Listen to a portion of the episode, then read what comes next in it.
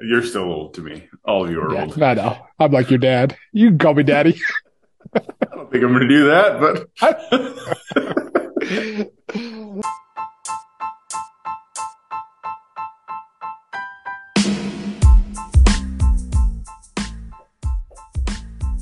Welcome to Shirts and Ties, a culture and education podcast. I'm Kasey Shirts.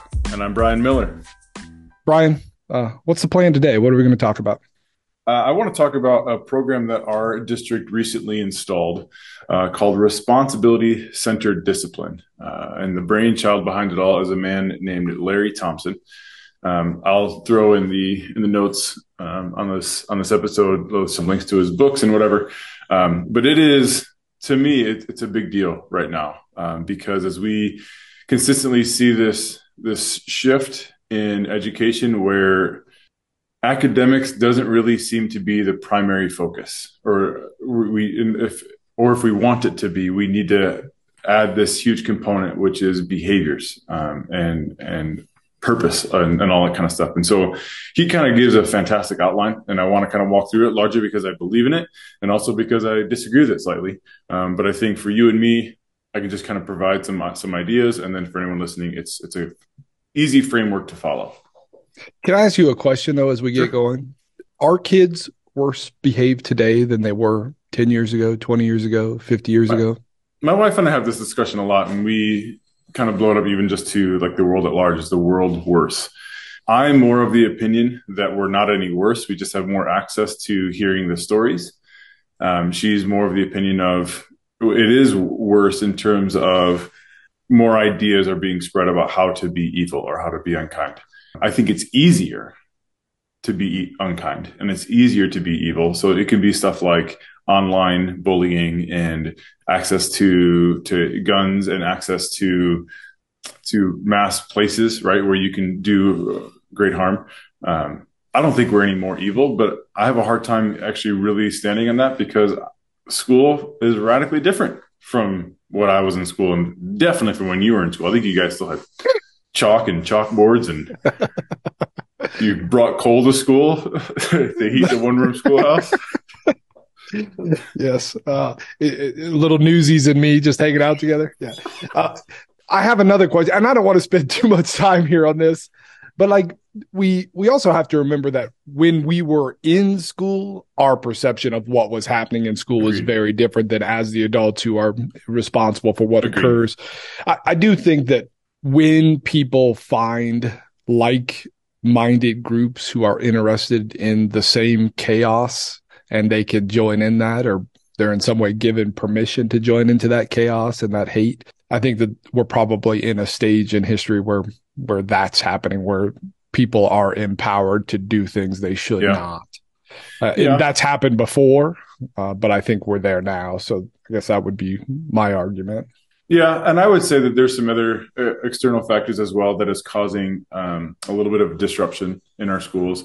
I would say that the the growing percentage of um, single family homes is a problem. Um, I think, and I don't know, I don't mean a problem of like you are a problem, but the the ramifications of a child growing up without full support, without two parents or without two people being able to provide support in multiple different ways, I think is aiding in in some things. But I also I've wondered with this, and you can tell me what you think. Education is is changed a lot for the better in that we have been very conscientious of not excluding kids who need support. If I can remember from my limited perspective of a child in middle school and high school, if you were a behavior child, if you had any sort of uh, mental illnesses or disabilities or, or needs, there was kind of a shipping out, right? Like you didn't, you weren't a part of Gen Ed, and so we didn't see it as much. Is that true? And is, is that memory sound? Yeah, okay? and uh, despite your various jokes, I haven't been in education that much longer than you. Uh, but I will tell you that in when I first started, which was 2001, to me that felt like a transition period where we were starting to include more and more kids. And I can tell you, I do recall the group of kids that were excluded that I never saw unless I looked in that room, you know, when I Yeah. was in middle school and high school. And, and yeah. I think that that is a wonderful thing. But in doing that and, and having a more, more diverse population, you have more and more values and ideals and actions that are butting up against each other. And that might be part of what contributes yep. to some of the, the, the yeah. chaos. And I think too, just generically, I think, and what I love about RCD um, responsibility centered discipline is I think that we collectively, but even in schools and now between schools and in the communities that they serve, um, there is differences of of ethics. There's differences of what is good and good and right and true. So even just this morning, I'm listening to a book on the way, and the book is called Lessons in Chemistry by Bonnie uh, Garmus, I think is how you say her last name. Um, it's an interesting, just fictional story. But there was a, a moment this morning that I kind of cocked my head a little bit because the one of the characters is wrestling with to do the right thing. He's being he was just encouraged by his friend, just do what's right, just do what's right. And so he said that to himself. And then the action that quickly followed, which was him doing the right thing, I was like, that's not the right thing at all. like that was very unkind. Right. And so we kind of have that as well, where we just have a, um, I'm not saying it's, it's better or worse. We just have a difference of what is right. Yeah. Kind of permeating everywhere.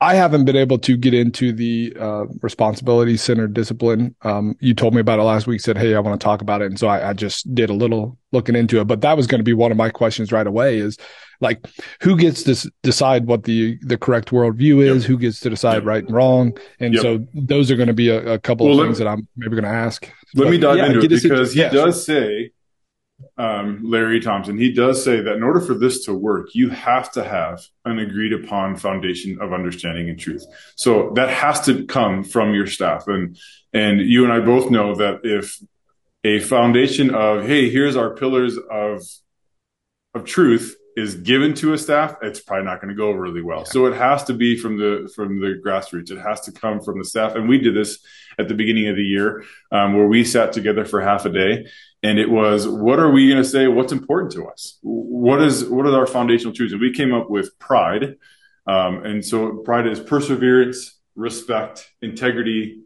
discipline, and empathy right? And so that poster is everywhere in our school. It's in my office, it's in classrooms, it's in the hallways.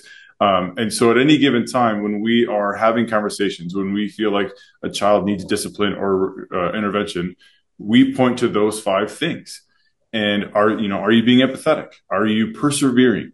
Uh, and I feel like no one can be upset with those five, right? They don't offend anybody, but you can kind of tuck everything underneath one of those five things. Yeah, and I sometimes wonder if in my building, you know, we have the three R's: respect, responsibility, and relationships, but it is not ingrained in our culture in a way that maybe it needs to be. Also, I don't know if how much say our staff had because we've had that for over a decade since I got here. So I don't know if that was which is fine, I but I just and, and so a lot of schools are like that sitting down though and refining that every now and then you don't have to change it but just like do we still believe in these? How is this going to look? Let's give some some topics of conversation. And so he does say and i have found it has made my job much more simple. Simple much simpler there it is that's the word i want to say uh, much simpler when i have a student in my office um, that i can point to a poster. Which one of these right are we trying to talk about? Now also from my perspective this conversation has impacted my ability to work with teachers because the same applies to teachers. And as I was sitting in his conference and walking through his workshops, what I found myself most considering was my parents. Because his five, he says, give, give, give him five, his five uh, components of this framework apply to everybody. I, I do it with my kids. Uh, I do it with my wife, with, with the parents. It just applies everywhere. And so I kind of want to walk through it but the foundational truth of whatever it is your school believes, but also probably what you believe, they have to be foundational, um, and they cannot be shifting. So that's that's key number one. Whatever you're going to do, be articulate, be clear, and be consistent. So is that one of the five uh, takeaways or five? So tell me no, again about these five. Okay, tell me about these five no. things. Uh, well, let me just ask you really quick. Uh, in your long life, what? Uh, give me a moment that you remember discipline on the positive or the negative, but just as you look back, you're like, man, this moment, this this person intervened, and it impacted me in a way that I never wanted to be around that person again, or it drew me so close to that person that they were my best friend or they were my mentor for life. As a core memory, and I don't know if this fits into that category of being disciplined, um, but I I do think it was a teacher's effort to kind of get down to it and figure out if I was doing what was right or, or what was wrong. And I was in it, it must have been junior year. I was in advanced math. I was always pretty good at math, so it was the highest level math. And we were doing some trig, and boy, I loved it. I was all in. I, it was so much fun. And so I took the first quiz and got a hundred. Took the second quiz, got a ninety-eight. Took the test, got a hundred. Just loved it. And uh, my teacher, a little skeptical because nobody else had those scores. Mm. It, it was supposed to be difficult work. He just said to me, he's like, How are you getting these scores? Are you cheating? Hmm. And it was like, he's like, he's accusing me of something. And, and, uh, he's asking me this question and he's like, he wants to get to the bottom of this. How are you getting these scores? Hmm. And I felt like he was, you know, trying to punish me or discipline me in some way for something I hadn't even done. Hmm. Um, and it was like, it, for me, I was like, all right, I'm done with you. I'm out. There I don't want to be a part of this anymore. Yeah. Yeah, and so I think that's especially if we can consider. I was just about ready to say we can consider young minds, but again, I'm thinking of just even a, a conversation that I had yesterday with a parent that I probably did not exercise the five components of our school pride all that well, where she ended up calling my bosses and saying, "Hey, you know, Miller isn't these things." Now, my boss is kind enough to know that um, she's a frequent flyer, as we so as we say, um, but there's still elements of it that I could have done better. And so one of Larry Thompson's quotes from his book uh, that I have really appreciated is relationships impact learning. And most relationships are not damaged in good times. They are damaged in challenging moments. And that to me is another kind of foundational piece to all of this. What is the goal of our discipline? What is the goal of pulling a child into your office, calling a parent, calling one of my staff into my office or going into their classroom. If the goal is to hammer out uh, behavior, there are very few things in life where behaviors need to immediately and will immediately change, right? Most of the time, it's going to take time. And so, even in this RCD process, there is an understanding that it is a relationships and relationships take time, and that we need to handle these kind of moments of frustration and anger and hurt very cautiously because it can be moments of growth. It can be moments where we look back and say, man, uh, you built trust in that moment. We built a relationship at that moment. We built understanding in that moment if it's handled delicately. If it's handled kind of like how you just said with uh, an assumption of fault or with assumption of evil, we break down pretty quick. So, are you ready? I'm ready. Let's hear it. Okay. Um, so he has says give give me five, right? Give him five. And so at any given time, there's five key components that you have to walk through. All of them, but the fifth one can come in a variety. They're not um, uh, linear, right? You don't have to go through one, two, three, four, five. The only one that maintains its its its moment is closure, right? And I'll talk about closure when you get that. The rest, the other four, are fluid. So, but I'm going to walk through them. Number one is he says it's support. So when you have a child or a staff member or a parent in your office and they're frustrated or they're in trouble, we have to support them. Now I'm going to push on him a little bit. His definition of support is focus on the student's strengths or focus on the person's strength. And I think at times that works. Uh, when it, maybe a kid comes in, um, like you come in, I'm going to use you for an example. You got multiple A's on this very rigorous math concept. And I'm, I'm going to support you. Kasey, you're a smart kid, man. You are really good at math, right? So I'm going to try and build some sort of connection by supporting you in your behaviors. Where I push back on this a little bit is in the moments that I've had with students and staff and whomever, I don't need to support them. I need to build empathy. And that's what I want to do. And so when I have a kid who's in my office because he just punched somebody, I need to let them know that I empathize with their frustration. The phrase that I often use, always use, is you're allowed to be frustrated. You're not allowed to to to ruin a relationship. You're not allowed to be angry or not allowed to lose control of your frustration. You're not allowed to be violent or make somebody else unsafe. And so I need to spend the first however long being empathetic to their action. Because most actions are understandable. What do you think? My littlest, she just turned five and she gets frustrated. She gets mad. Sometimes she takes it out on the dog. and what I always tell her is like, Hey, it's okay to be mad, but it's not okay to give your mad to others. Yeah. And, you know, for a five year old, that sort of makes sense. Like she's mad and now she's, you know, taking out the dog or, you know, right. she's stomping around and, and, yelling at people. And it's like, and, um, I so even that like that. So pushing into Zuzu, what are you mad about?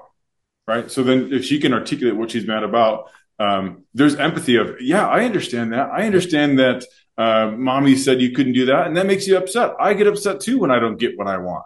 Well, and it, it, what we're doing is we're giving her permission to feel whatever yes. she wants to, whatever she's yes. feeling, and I think that that is a place where a lot of uh, my my teachers struggle is they don't think kids should be allowed to have whatever feeling they're having. They don't think kids should be allowed to not want to do the schoolwork or to not like the subject. And I I gave my students permission to not like anything we do. Yeah, you don't have to like this. You don't have to like English. And yeah. it's my job to actually get you to a place that you at least can tolerate it or appreciate it. That's my job.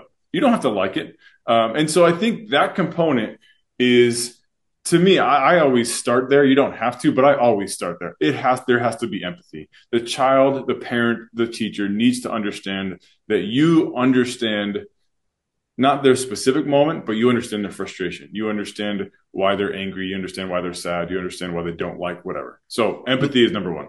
Let me defend uh, Larry here, uh, Larry Thompson, a bit in his use of the word support, though, because I wonder he he's probably worked with a lot of teachers who struggle with that empathy component, yep. and because because I I definitely see that, and it, it maybe it's more often true at the secondary, although I don't know. I haven't spent a lot of time in the elementary, but if we use a phrase like support then it might help that teacher tie it to the thing that they're offering the kid. If we just say empathy, it might be a little tougher because we do. I have, you know, I work with some adults who characterize kids and empathy just doesn't come naturally to them. I don't disagree. And so I'm not saying it has to be empathy over support. Um, I have just found that there are moments where I can support you and I can support your behaviors and I can support your, your strengths. I find that for me, that comes out through empathy. Sure. Sure. So I can maybe I can I can tuck empathy under support, and to your point, you can't tuck support under empathy. And the reason why I'm going to choose empathy is because later on I'm going to say if we are truly trying to teach to teach kids and grow kids as holistic humans, empathy is a component that I feel like holistically we have lost. Um, and so I want to I want to teach it, and then later on I'm going to force them to to feel it towards the others, right? And so that's why I think empathy is kind of a key component. But number one is support. So number two for Give 'em Five um, is expectations, and this is why it's incredibly important that you have clear expectations, school wide, classroom wide, whatever it might be, your house, right, for you as a parent.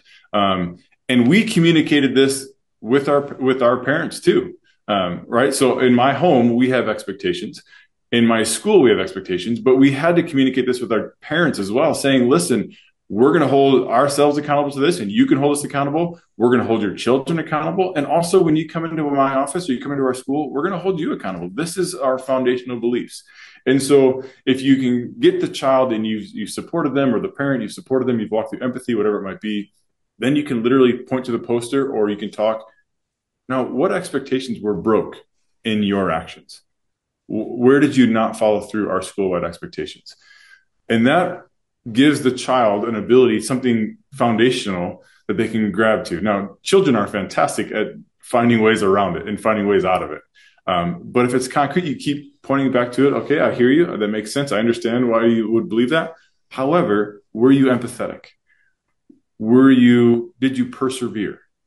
You know, uh, where was it? Where, where did you act in integrity? If I have this foundational piece, I don't need to get emotional and I don't get lost in the weeds. I just, we keep coming back to this foundational truth. I think uh, clear expectations. So I think in life, one of the things that allows us to move forward is clarity, clarity in what our purpose is for the day. So when I talk to my teachers about, hey, you, you, is is the success criteria clear to your students? Are the expectations clear to the students? Right. So clarity is, is vitally important. And did you and teach them? Right. We can't get a kid in trouble if you haven't communicated it and taught it. Absolutely. And because these things that we're talking about are foundational, these things we should come back to weekly, maybe yes. in some cases daily.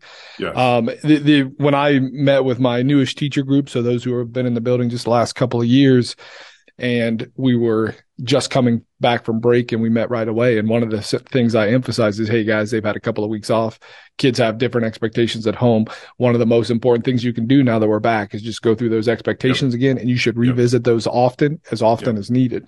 Reteach, reteach, reteach. Yep.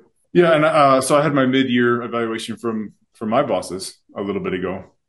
And, um, near the end, they said, uh, what is it that we can do to support you? And I said, truly, um, I've had a couple different moments where people have gone to my bosses about me and the, decisions I've made, or or I've called them um, knowing I'm going to have a hard conversation with a staff or a parent, and I've kind of called them and said, "Hey, here's where I'm at. What do you think?" And we have come up with a a solution. We've come up with with a here's how we're going to handle it. Here's what you need to do. And then I go into those conversations, and I told them, I said, it's almost enjoyable walking into those conversations when I know the foundation beneath me isn't shifting. When I know if a parent or teacher calls, you're not going to throw me under the bus. And that is the importance of this foundational of expectations is that we can actually act pretty freely and engage in conflict and, and struggles in a healthy manner because we're not shifting. I commend your supervisors for that question. What a great question from your supervisor. I, am trying to think if I've ever had somebody who was my supervisor asked a question, how can I support you? And, and I don't know if I've ever been asked that question. I think that's a great question. I love it. Um, I was just asked yesterday by one of my teachers. They're like, "What is your educational plan?" Because you know you kind of hopped around a little bit, and I said, uh, "In all honesty, I'm not leaving Great Falls um, where I work is pretty special, and largely because I trust my my supervisors, their integrity, and I trust their foundational beliefs. So um, expectations is important. So you have support. Number one, uh, you remind them of the expectations and allow them to to work through where they did not follow um, the expectations of the school. And then number three um, is a breakdown. And the breakdown is they have to describe how the expectation was not met. Now, what I love about this RCD process is that the, the workload is on the student. It is not me as the principal. This is what you didn't do, and this is what you didn't do, and this is what you need to do. It is the ownership is on the student, which, from my limited understanding of our upcoming youth, is one of the biggest components that they are missing, which is responsibility, personal responsibility. I'm, I don't know about you, but what I hear often from students and from some of my parents is, well, they did it too. Well, they were cursing too. Well, they were unkind too. And there's this very quick pushing ownership or pushing the responsibility on somebody else that forced me to think this way, that forced me to act this way. And we can say, hey, yeah, you were right. What they said was unkind. What they did was not also part of our, of our foundations. And we're going to talk with them as well. But what did you do? How did you break down on our foundations. I see that a lot. I don't know if it's new or not. I think it's always been a challenge because this was something I actually did think about quite a bit was why do we avoid taking responsibility? And, you know, sometimes we're just embarrassed. Um, sometimes we just have a very different opinion or we're overwhelmed. But I see a lot of the victim mentality. And if you have not truly been victimized, and you have a victim's mentality that is so unhealthy. Um, it, there's you can't progress through the world, and no one wants to help you when you are crying yeah. foul constantly. And yeah. so it's very difficult to work with students when they are acting as if they are being victimized. Now, I think we should, you know, have some grace for kids. They're kids, sure. right? And they're trying to figure out the world, and um, I we can't forget that. So even if it is a little bit difficult and they're you know playing the victim's role. Um, we can have some grace for that and work with them where this is uh, powerful for me, and it's a it's a constant truth that I always try to bring to mind when I'm having conflict with somebody. Um, when it comes to how did I not meet the expectations, and I'm trying to force my students. I remember a time when I was a teacher, Uh, I was living overseas, and um, I had some conflict with a fellow teacher on a spring trip. I was the leader of the spring trip. It was international, and um, she and I did not see eye to eye on some some events. And I kind of called her on it. I was like, "Hey, we have kids here. I need you present. I need you with the the team. We're in a foreign country, and we're doing some pretty crazy things. Uh, I can't have you kind of diving off to go shop on these little side shops."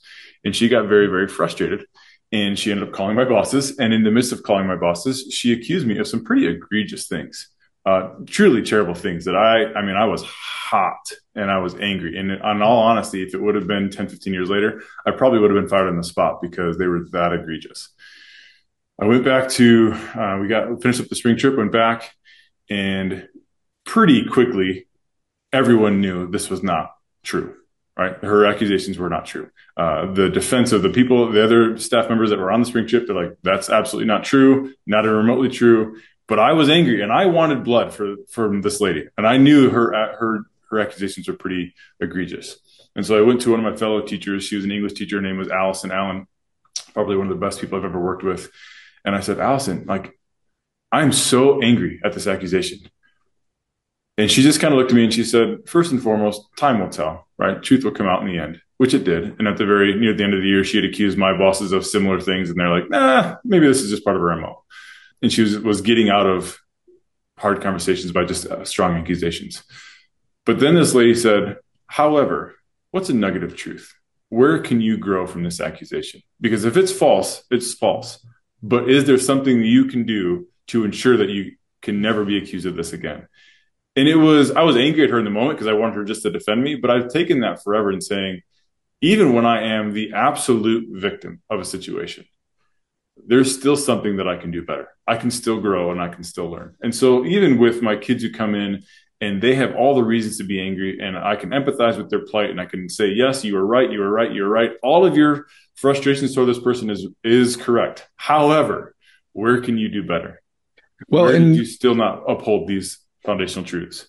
Yeah, and I had told you before that I was taking that uh, the science of well-being class, and yeah. one of the things that it talks about is that if if you are able to, no matter what your situation is, kind of identify what your your goal is, what an outcome is that you desire, and come up with a plan of action, like you're just going to be happier. We talked last week about actionable language, so I hate that if someone you know, says I did something wrong or that I messed up or accuses me of something, I hate how I feel because hmm. I feel that way even if it's untrue. Yeah.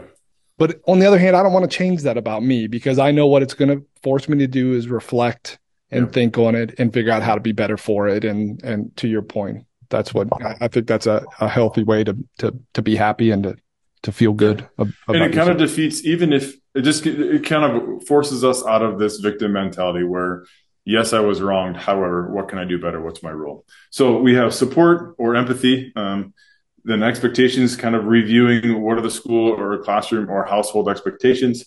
Number three is having the student break down why they, how they did not live up to those expectations.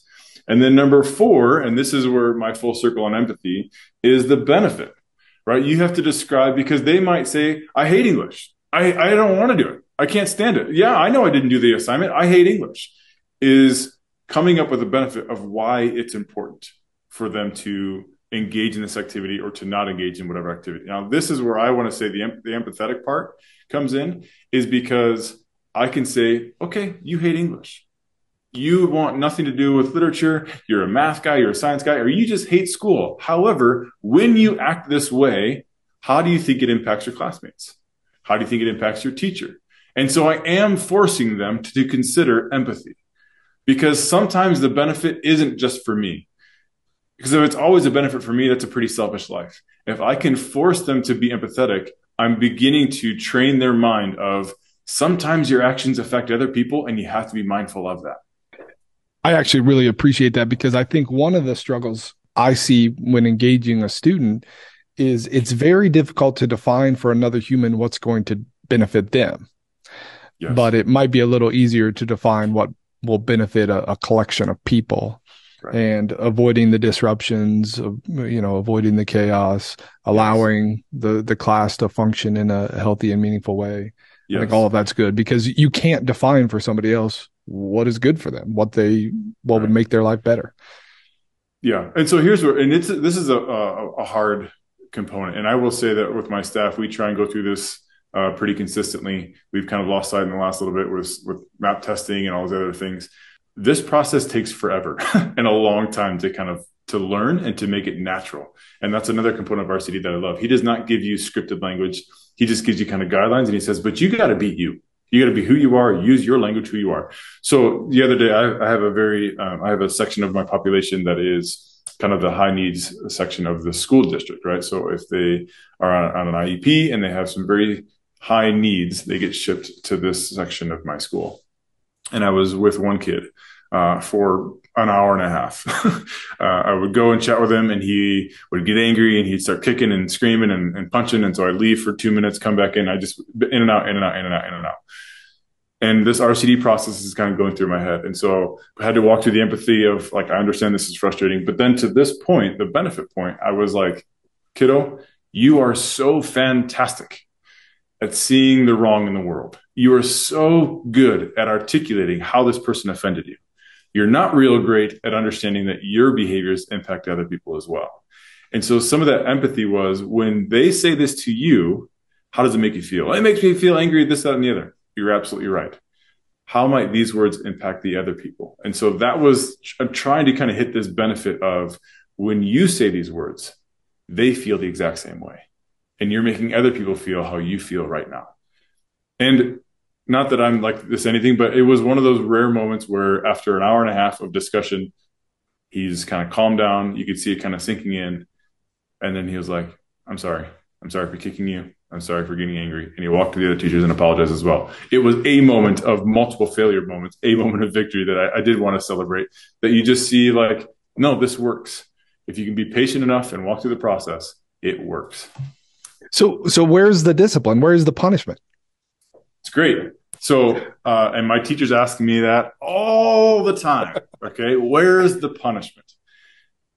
Sometimes we don't always need a punishment. There are natural consequences that I love, uh, right? So sometimes the natural consequence is you missed out on recess or you missed out on PE because you're in here with me because you acted this way. Sometimes the natural consequence is um, uh, a broken relationship that you need to go mend and the, the, the vulnerability of apologizing. And there are consequences at times. To my point earlier, when I said there are very few behaviors that change instantly, um, a kid doesn't really put his hands on a boiling water, uh, a pot of boiling water more than once, right? Pretty quickly, they learn that that's not gonna, that's painful. It takes a lot of time for us to change behaviors. And we are not in the behavior modification business. We're in the changing people business, and changing people takes a hell of a long time, especially the older that they are. Those behaviors and those mindsets are ingrained. And so putting the ownership back on students. And so, what I want to also add to this is your question is fantastic. If I give all the consequences, I'm enforcing my will. It's not personal. Um, what did I read uh, the other day? It said people support the things that they help to build. Okay. People help support the things they help to build. That applies to, to behaviors. Kids will change their behaviors when they help build it. And so when I have a kid who is kind of a repeat offender on a certain thing, and I've had a kid in my class, he's been in my office for three days straight.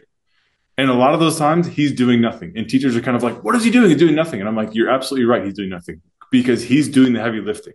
I have told him our interventions are not working. So I am done giving you opportunities. It has to be yours. And so the consequence, he's missing out on classes. And I agree. And my teachers are frustrated. I'm like, I hear you. But if we don't get control of these behaviors, he will always be missing classes and he will always be disrupting classes. So his heavy lifting is he has to come up with his own interventions and his own consequences. And when he makes it personal, his behavior is oftentimes uh, in the long end, in the long game, his behaviors will change because he's invested in it and it's not me telling him what to do. Well, and I would argue too that, and I wish all teachers understood this, that a kid who left with um, less impulsivity, who who had more self control, if they finish your class with better self control, but no understanding of math or something like that actually is more important that a kid is, is disciplined. So here's, I, just want to think about what discipline truly is. We think of it often as an action, I will discipline you. But what we're really saying is we want individuals to be disciplined yes. enough to make good choices. And yes. so to me, and you'd really have to work with the staff to get this understanding. No, I didn't give them a discipline. I worked with them to be more disciplined, to have more self control. And honestly, the idea of carrots and sticks, that has, I've always struggled with that. I've never functioned that way in my class.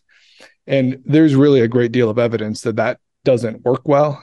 There's it um, can work at times and in small things. It works for small things. Yep, yep, yep. Not big but, stuff it's not lasting either. And yep. there's, uh, in fact, so Mark Muraven, who is, um, he's at the University of New Albany. He did some research. And if you do something, if you have self control because someone else is making you, it is exhausting. You will hmm. get tired and you will run out of self control.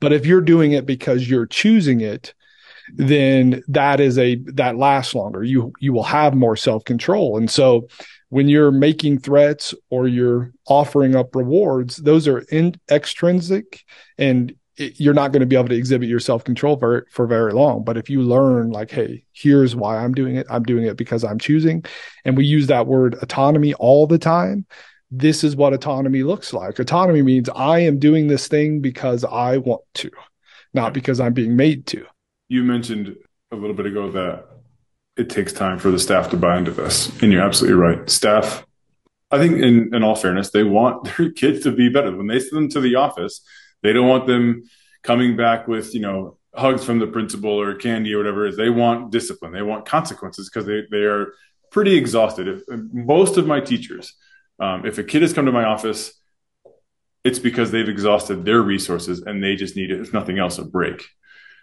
we can't change behavior by consequences. We change behavior through constant growing of discipline. We're going to discipline ourselves to not engage in these interactions. We're going to discipline ourselves to think differently about our staff. And that takes a considerable amount of time, which I'm just going to add this one little component to his belief that I think is very crucial is he says there is the Bermuda Triangle of communication. And what he means by that is, that, you know, if you think of the Bermuda Triangle, there's all these things that happen that no one really knows what happens, but it's destructive. And that's what happens consistently with teachers, students, and principal, right? There's a breakdown of communication somewhere in there. And so when they send them to the office and they don't know what's going on, they don't, they're not privy to the conversation, they're not followed up with, there's a lot of misinformation. And so a lot of maybe unfair accusations come out of it, which is fair because there's not communication. And so in all of this, when they come to my office, when I'm working with staff, working with students, there needs to be constant communication of here's what we did, here's why we're doing it, here's where they're at, here's a process moving forward. Okay. Anything else on that really quick? No, what's your what's your last point there then from okay. Give 'em Five? So you got support, um, expectations, breakdown, benefit. And then the last one is closure. And I think this is kind of a, an important piece as well. And the, this is the only one that has to remain at the end. Clearly, you can't have closure in the beginning. Uh, but the closure component is how are you going to wrap this up? First of all, in such a way that there's clarity between you and the student, or you and the staff, or you and the parent, but also so that there's a, an insurance that your relationship is intact, right? And so this is where it becomes very personalized however that looks like to you, whether it's a, a poundage uh, with fists, a side hug, uh, whatever it might be, words of affirmation, there has to be a closure of we're on the same side. We're still moving together. I still love you. I still care for you. And we are clear about what happened and we are clear about what's going to happen. A while back, you and I talked, and you had mentioned that a lot of parents come in and just want to know that the teacher likes their child. Yep. And I think that that's true. There are some of us who don't care if we're liked or, or not, although I would argue that that's maybe not quite true. But I think being liked is important. And if a struggle occurs and those individuals involved in the struggle are going to move forward and continue to be able to work together, they have to know that they care and uh, and have respect for each other. Otherwise, there's just no way people are going to shut down. The story I told earlier, that teacher accused me and I, I just was out. I'm like, I'm done with you, not interested in this anymore. By the way, closure to that story. About six or seven years later, I was working with that same teacher. We were colleagues, and his daughter was in my class.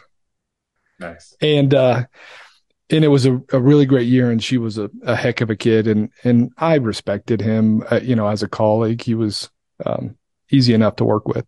But one day he came to my classroom and just stood in my doorway for a second, a little awkward. He's just standing there. I'm like, hey, you know, how's it going? You know, I wasn't quite sure what was up. And he's like, I just want you to know uh, that sometimes I, I, wish I, you know, I was a little more like you as a teacher. Hmm. And I'm like, thanks. And hmm. I, I still don't know exactly what he meant because he just said that thing and then he walked away. Hmm. But it, it did change things. Sure. Um, and and so it took a long he probably time. didn't remember that specific moment with you, but he probably could acknowledge that there was yeah. a brokenness and he somehow had to fix it. Yeah, and the reason I wanted to to finish that story is because I don't think it's ever too late to try to find that closure. So if if you have messed up somewhere along the line and you feel like it's too late to fix that, I don't think that's true. We can get closure. Yeah. yeah. Um, I was listening to a podcast the other day and it was called The Cowardly Lion by Patrick Lencioni and they were talking about courage to have hard conversations. and one of the in their discussion, um, one of his co-hosts said, "Why don't we walk into hard conversations if we know that there's an uh, an error, if we know that something's broken, whether it be our relationship or our uh, understanding of expectations, why don't we have the hard conversations?" And one of the uh, hosts said, "Well, it's because the the destruction in our mind is." almost always more worse than what will actually happen we build up in our minds how terrible it's going to go. Our relationship is broken. And to your point, they're not going to forgive me. They're going to be so mad at me. It's too late. We build up all this, this mountain of devastation when in reality, it's probably going to go pretty good. You know, for, for that guy specifically, which good on him for just kind of acknowledging that and having that awkward moment. Uh, he probably envisioned in his head, Kasey hates me or Kasey's mad at me or I don't know what he was thinking, but ended up having an awkward conversation and it was great and i'm assuming your guys' working relationship was was yeah. improved there on after. And it was awesome. Yeah. and it just was a simple acknowledgement of i hear you i see you. We're good. Yeah. Yeah. So that's cool. You're okay. thanks for sharing that story. Yeah for sure man. Hey so we're, actually we're... to put closure to my story uh, her and i have actually become fairly uh, close again. Um, and it was it was a while. Um, i obviously had trust issues with her. Um, sure. But her and I, we banter on Facebook. We're we're good again. Never really fully closure, but just kind of like a, all right, let's move on. yeah, and and to have grace and forgiveness, so healthy, and you're going to be better yeah. for that. Yeah, for sure, man. Empathy, brother. So, anyways, that's my that's my plug for RCD, uh, responsibility centered discipline. What I love most about it is it's structured. Um, it's five components that I desperately believe are healthy to any relationship and restoration. Um, but it puts ownership on students. It gives teachers and parents guidelines, but it puts ownership on our students or on our kids to to come up with their own solutions and to walk through the issue on their own. It's not just me, a sage on a stage, shouting words of "This is why you're screwing up and this is what I need you to do and this is what you're going to do. Otherwise, consequence, consequence, consequence. It's how can we be better people? Yeah, and I think that's a great point because what I've noticed here, it, we've we've struggled a little bit of late, and I think it's largely because we are taking these problems and we are pushing them back and forth amongst the adults in our building, when in reality it should be up to the kids to figure out so that they can grow as people. Yep, and let's just be empathetic even amongst ourselves because uh, when you have 20 some kids in your class nobody ha- like this the, the component to this is time. There needs to be time and we struggle with time. So let's say I, a teacher brings a kid to my office of course i want to do that but in the midst of working with this kid through rcd i get called to this other room because there's a blow up over there. I get a phone call from a parent i have a meeting. So it's it's a time issue and so it's not going to be perfect always but the goal is i think to to have a plan and this is a very specific plan that i think everyone can be on board with but that doesn't mean it changes things in a moment. It's always going to be a process in the same way that like in your history class or my English classes, just because I had a fantastic dynamic lesson on poetry doesn't mean my kids love poetry and understand poetry forever. It takes a ton of time. It takes a ton of work.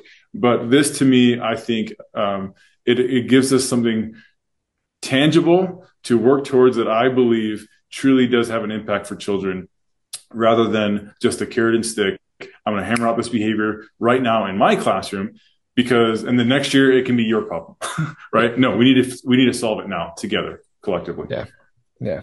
So, all right, I appreciate. Are that, you ready man. for this? I'm going to give you a moment of pause. Are you ready for this? Okay, all right. All Big right. I took. takeaway of today. so I wrote down the first thing you said just so I had something ready to go. no, I love that. no, actually, one of the first things you said immediately resonated with me though. And that was when you talked about you have to have the staff identify what framework you are going to follow so that they have ownership of this thing. Otherwise there will not be buy-in and this will not work. And that's something I've, I've been thinking about is how to get buy-in, uh, how to create a framework for us to follow. And so I think that's a great point you made. And I think without it, you have a lot of unintentional and well-meaning conflict that doesn't need to be there. So you mentioned we spent the last two weeks. What are some uh, barriers that we can unintent? What is what's the phrase? Some uh, unneeded barriers. What was it? I forget. Unnecessary barriers. Yeah. Unne- there it is. Unnecessary barriers.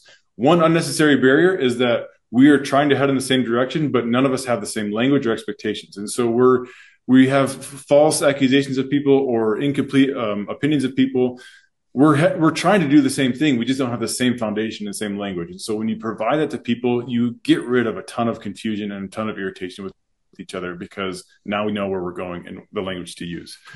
Um, yeah. So hey, well done, by the way. Pulling that, yeah, that was, that was good. That was um, awesome. Yeah, I'm actually going to need a little bit of your support because I didn't write it down. But what you said to Zuzu, you said it's okay to be mad, but it's not okay to.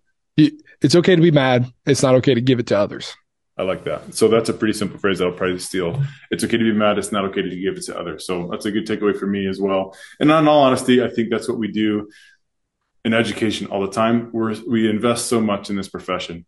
We invest so much of our time and we sacrifice so much that when things don't go well, or we feel like somebody's not pulling their weight, or we feel like an administrator is not coming down and supporting us with discipline and consequences, we get mad because we just want to do well and we want to love our kids well and we want to do great things. And sometimes we just feel isolated or exhausted. And so, uh, be mad. And as a, as a leader, as a, as a husband, as a friend, I need to allow people to be mad and not take it so damn personal. Just, Hey, you're mad and you have right to be mad. Let's walk through it together. So, all right. Hey, brother, I appreciate you and I appreciate our time. Any unsolicited, uh, advertisement?